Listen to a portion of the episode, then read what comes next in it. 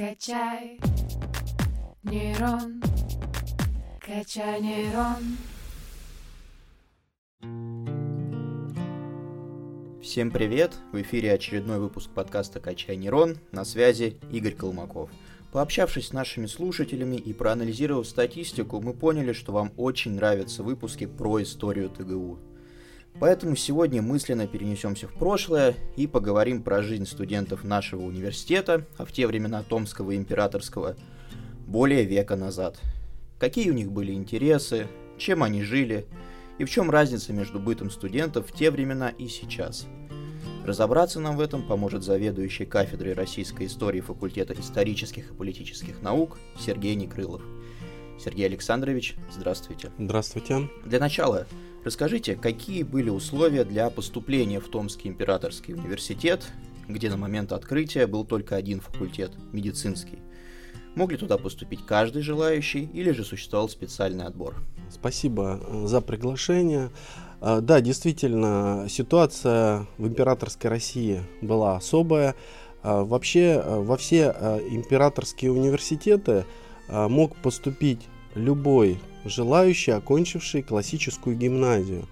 И, в общем-то, такая ситуация должна была распространиться и на наш императорский Томский университет. Но удаленность университета от центра вносила свои коррективы. И когда университет был построен, строитель университета Василий Маркович Флоринский вышел с предложением о том, что, в общем-то, гимназии в Сибири не так много, и желающих, наверное, поступать будет тоже не так много. Поэтому здесь, в нашем императорском Томском университете, по разрешению министра было введено особое правило для поступающих. Если во всех императорских университетах можно было поступать в рамках только своего учебного округа, если ты закончил, например, классическую гимназию в Санкт-Петербурге, то поступаешь в Санкт-Петербургский университет, в Московскую, значит, в Московский университет.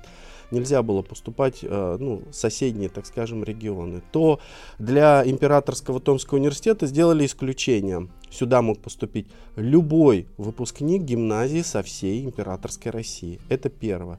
А второе, Василий Маркович Флоринский лично э, способствовал тому, чтобы сюда еще и поступали выпускники духовных семинарий.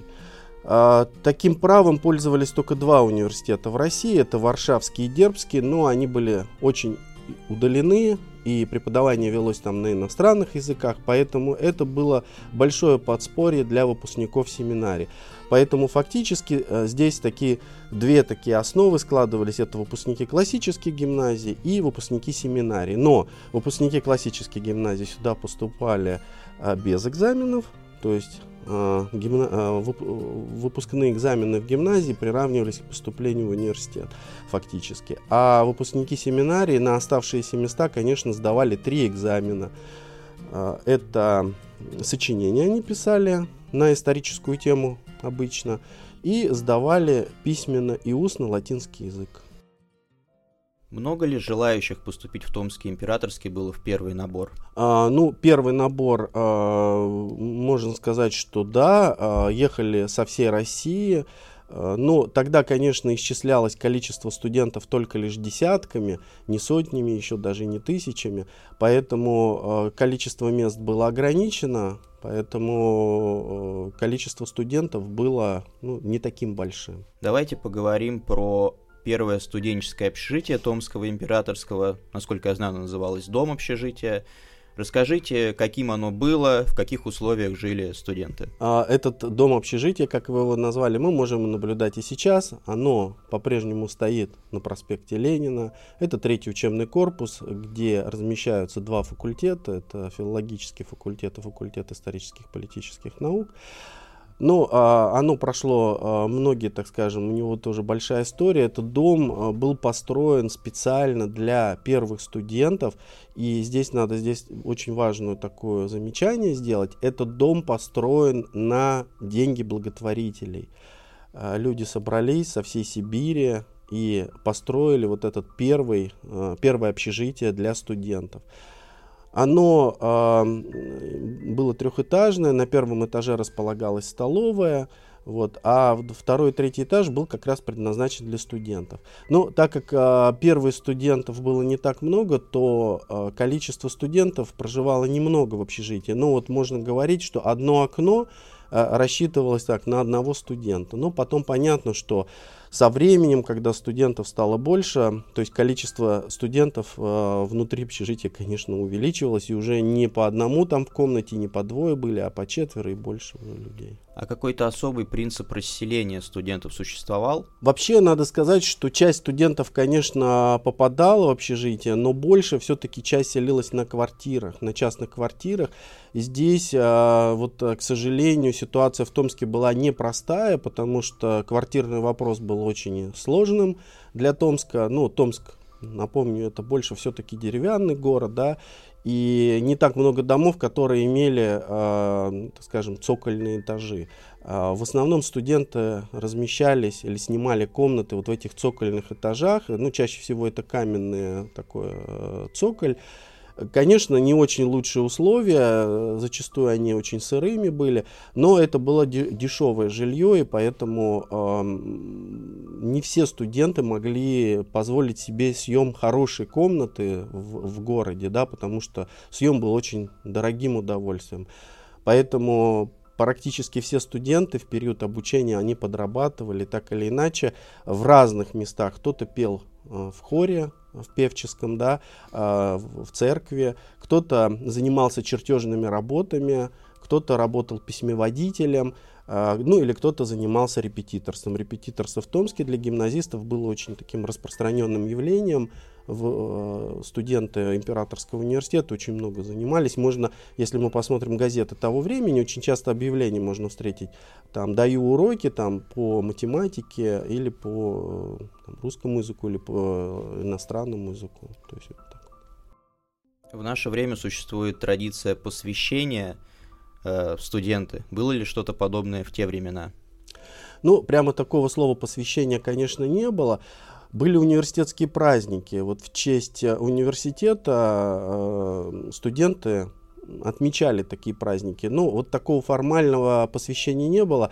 Наверное, это было связано с тем, что жизнь студентов была более регламентирована, чем жизнь сегодняшнего студента. Если мы сравним, она, конечно, очень сильно отличалась. Поэтому, ну, вот такого именно праздника посвящения официально, конечно, не было, но были торжественные праздники в честь университета. Вот давайте поговорим подробнее про праздники. Как студенты в те времена развлекались? Были ли какие-то вечеринки, вот что-то подобное? Вечеринки, конечно, были. Студенты, жизнь, конечно, студентов не ограничивалась только стенами университета, хотя, и, как я уже сказал, и в стенах университетах проводились торжественные мероприятия. Но, конечно, жизнь студентов всегда была веселой, и они пытались, несмотря на всю вот эту регламентацию со стороны власти, конечно, проводить какие-то совместные встречи.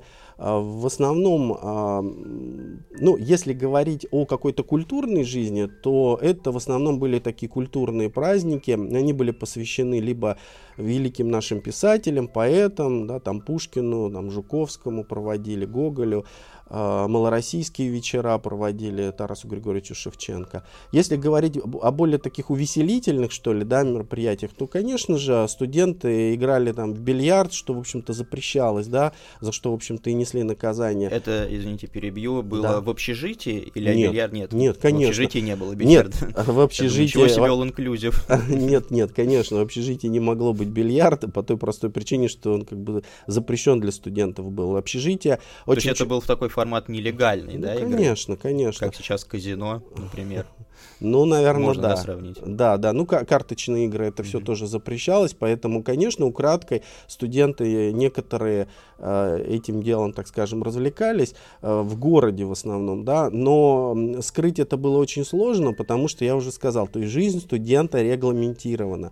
То есть они, во-первых, обязаны носить форму, форма э, была четкая, то есть э, по уставу, то есть нельзя было там как попало одеваться, обязательно форма, застегнутый воротничок, обязательно фуражка. Причем нахождение в форме должно было не только быть в самом университете, но и за его пределами. То есть в любом культурном месте Каждый житель города должен был видеть, что это идет господин студент. Именно так, говор... так обращались обыватели к студентам, господин студент. Поэтому здесь издалека, как говорится, было видно, что идет студент, и а, это облегчало жизнь университетского начальства в плане вот, наблюдения за студентами. В университете даже была специальная должность введена, она называлась педель. Педель — это отставной унтер-офицер, чаще всего который следил именно за жизнью, за поведением студентов, как внутри университета и иногда за его пределами. Поэтому, конечно, вот эта, вот эта регламентация, ну, студенты всегда это более вольные, да, они во все времена такие были, нельзя сказать, что вот прямо они все это э, выполняли. Конечно, старались выполнять, более того, э, регламентирована была личная даже жизнь студента. Ну, во-первых, в уставе университета было прописано, лица женатые в число студентов не допускаются. Ну, а давайте не забывать, что обучение в университетах — это прерогатива мужского населения. То есть женщин в университетах не было. Если они и были, то они были в качестве вольнослушательниц. А основная часть — это все-таки мужчины, и вот их женатые уже не принимают. Это первое ограничение. Второе ограничение — это то, что просто так, если ты захотел вступить в брак в университете, ты не вступишь просто так.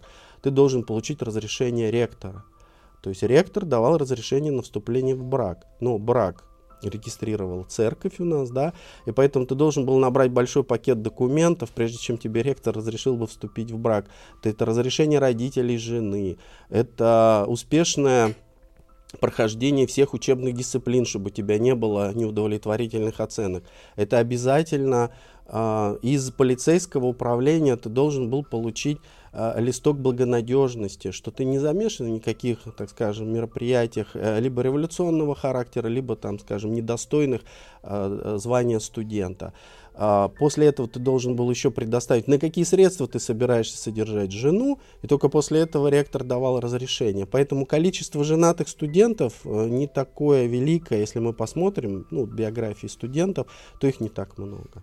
Ну и получается, что вот это все регламентировано, но, конечно, студенты обходили эти регламентации в определенном смысле. Они, как я уже сказал, выходя в город, ну, зачастую, конечно, ну, так скажем, увеселительными такими праздниками занимались, но при этом, опять же, могу сказать, что начальство жестко следило за поведением студенчества, и вот в архиве сохранилась так называемая штрафная, штрафная книга. книга. Да, штрафная книга, вот мы э, ее подробно, так скажем, изучили, наш коллектив, даже была публикация на эту тему, и надо сказать, что там все четко прописано, за что, какие, за какие проступки, какие наказания. Самое простое — это выговор, а самое, конечно, страшное — это было исключение студента без права поступления в любой вуз Российской империи. То есть все. То есть тебе давал, ну, как среди студентов это назывался волчий билет, да, то есть такие студенты не могли никуда поступить, они чаще всего уезжали за границу, и многие из них заканчивали вузы уже в зарубежных университетах, и в нашем университете такие примеры тоже есть. Например, один из известнейших врачей, впоследствии в Томске, Ксенофонт Михайлович Гречищев, который был отчислен за революционную деятельность, он вынужден был уехать из России, закончил за рубежом университет, потом вернулся, сдавал экзамены здесь, потому что э, окончание университета за рубежом еще не давало права на врачебную деятельность. Ты должен был приехать сюда и заново сдать государственный экзамен уже в российском вузе, подтвердить диплом э, зарубежного образца. Поэтому, конечно, этот путь становился более долгим, но, тем не менее, студенты и революционной деятельностью тоже, к сожалению, для них имеется в виду, конечно, к сожалению, занимались. А что насчет системы обучения в университете? Насколько это было строго? Допускались ли прогулы? И если да, то какие были санкции за них? Ну, система обучения, она, может быть, была более немножко, э, конечно, другой, чем сейчас. Э, студенты сами себе выбирали, то есть в начале семестра они выбирали себе предметы, ну, был определенный блок предметов на год, и они могли сами набирать то, что они будут сдавать в первом семестре, что они будут сдавать во втором семестре. И после того, когда вот этот набор происходил, они, конечно, обучались. Прогулы были, но прогулы, конечно, надо было обязательно сдавать.